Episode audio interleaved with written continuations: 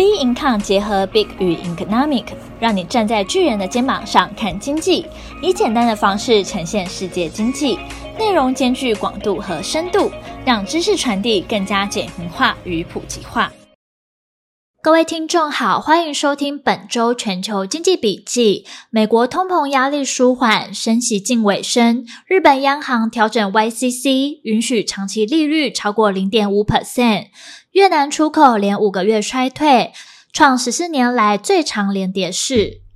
美国六月 PCE 年增三点零 percent，美国通膨压力持续舒缓。七月三十号，美国商务部公布最受联准会费的密切关注的通膨指标。六月个人消费支出物价指数 PCE 年增三 percent，低于前一个月的三点八 percent 的增幅，与市场预期的三点一 percent，也缔造了二零二一年三月以来最小增幅。扣除波动高的食品与能源项目后，核心 PCE 也出现显著滑落。数据显示，核心 PCE 年增四点一 percent，略低于市场预期的四点二 percent，与前一个月的四点六 percent 增幅。并创下二零二一年九月以来最小纪录。数据显示，美国通膨压力持续舒缓，核心 PCE 通膨已从二零二二年二月深底的五点四 percent 高峰出现大幅回落。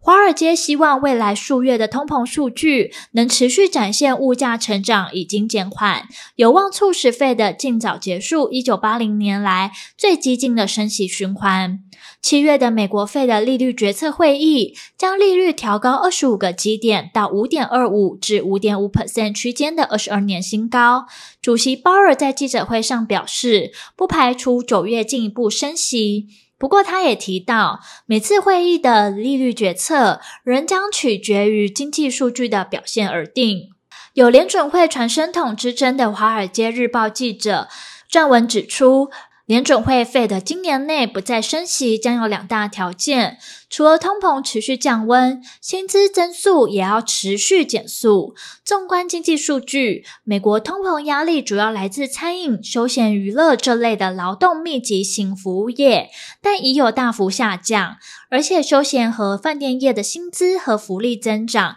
超过整体劳动力市场的增长。虽然通膨正在接近联准会的目标，但这两项数据增速仍维持较高水平。《华尔街日报》的记者认为，这两项数据的增速依然超出联准会的预期。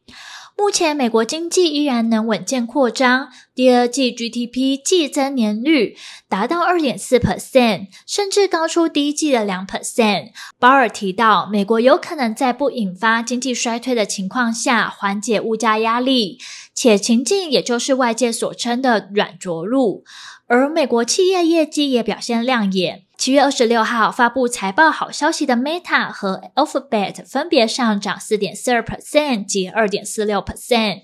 Intel 公布第二季财报以及第三季财测数据均优于预期，并暗示令市场期待已久的行业复苏将至。美股重要指数七月二十八日全面上涨，S M P 五百指数收在四千五百八十二点二三，创去年四月来收盘新高。纳斯达克收在一万四千三百一十六点六，创了五月二十六日以来最大涨幅。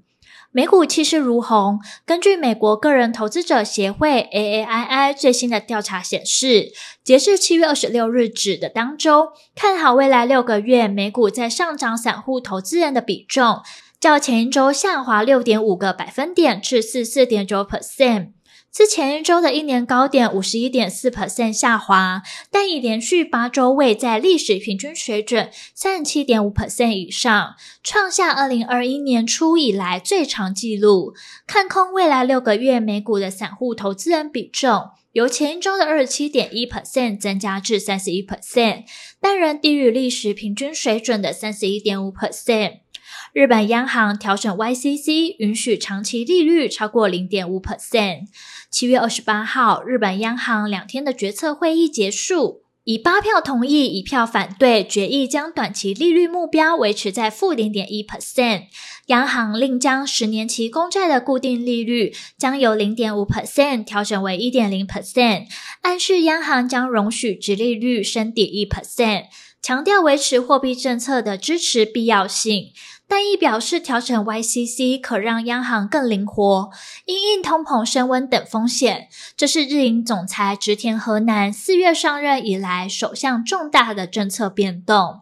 日本央行从二零一六年引入 YCC 控制，当时为了对抗通缩，日本央行透过长短债殖利率的操控，将十年期公债殖利率维持在零 percent 的超低水准，随后数次微调。去年底曾将上限从零点二五 percent 提高到零点五 percent，但随着日本通膨今年来持续升温，这项扭曲债市并引发日元贬值的做法，也让外界对于该政策的质疑声越来越大。此次决议让利率曲线控制政策 YCC 更加弹性，放宽捍卫长期利率上限的立场，并上修通膨预测值。随着越来越多迹象显示通膨扩大以及长期宽松的副作用，促使日银微调政策。日银发布声明表示，通膨持续且稳定在两 percent 的目标，以及薪资成长都尚未达到，因此现在仍需耐心的维持超宽松政策。日银总裁植田和男在会后记者会上表示，日银调整是预防性的措施。并非政策走向正常化，他不预期十年期公债殖利率将升至一 percent。日银调整政策的传闻的出现，即带动日元汇价突破一百四十关卡。决议出炉后，日元汇率剧烈震荡，一度掼破一百四十一，随后强升至一百三十八点六五日元兑一美元，升贬幅度高达二点二 percent。凸显投资者还在对这项政策调整进行消化。日本十年期指标公债殖利率飙升十三点五个基点，来到零点五七五 percent，创九年新高，为日元带来支撑。日经二二五指数跌幅大幅收敛，中场小跌零点四零 percent。在利润渴望改善的预期下，银行股走高。越南出口连五个月衰退，创十四年来最长连涨跌，创十四年来最长的连跌势。七月二十七号，越南统计总局公布七月出口下滑三点五 percent，连续第五个月下滑，创十四年来最长连跌走势。今年一到七月出口与去年同期相比下滑了十点六 percent，主要是受到全球经济低迷和国内需求疲软的拖累。越南过去最依赖的出口产品智慧手机，在今年一到七月出口下滑了高达十八点三 percent。种种资料都显示越南制造业发展势头剧烈减缓。对于依赖贸易的越南经济来说，出口持续疲软，将导致全国的经济成长六点五 percent 目标难以实现。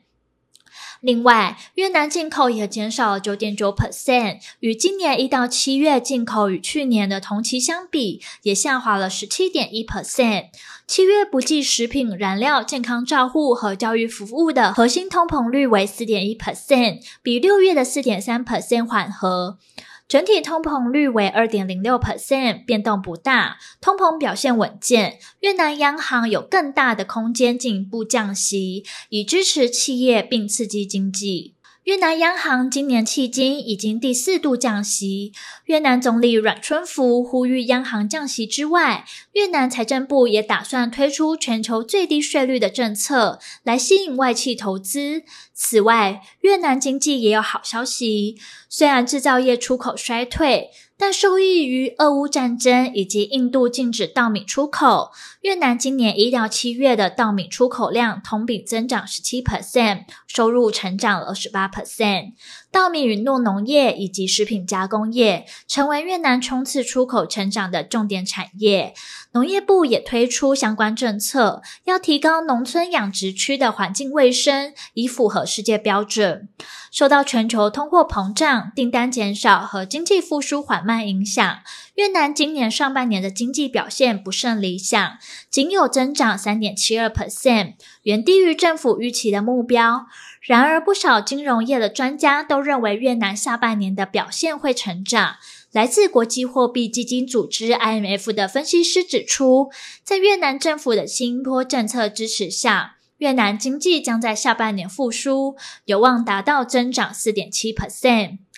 另外，汇丰也预测，今年东南亚六大经济体，包括印尼、泰国、马来西亚、菲律宾、新加坡及越南经济成长率达到四点二 percent，明年有望来到四点八 percent，遥遥领先已开发国家成长的一点一 percent 及明年的零点七 percent。其中，区域全面经济伙伴协定 （RCEP） 与跨太平洋伙伴全面进步协定 （CPTPP） 给予东南亚很大的助力力。由于尤其是 RCEP 削减关税和有利于产业发展的原产地规则，增加东南亚成为全球制造业基地的吸引力，已经获得企业认可。调查同时，调查同时显示，亚太地区的企业计划在未来一至两年内，将其二十四点四 percent 的供应链设在东南亚，高于二零二零年的二十一点四 percent，凸显疫后全球供应链重组的现况。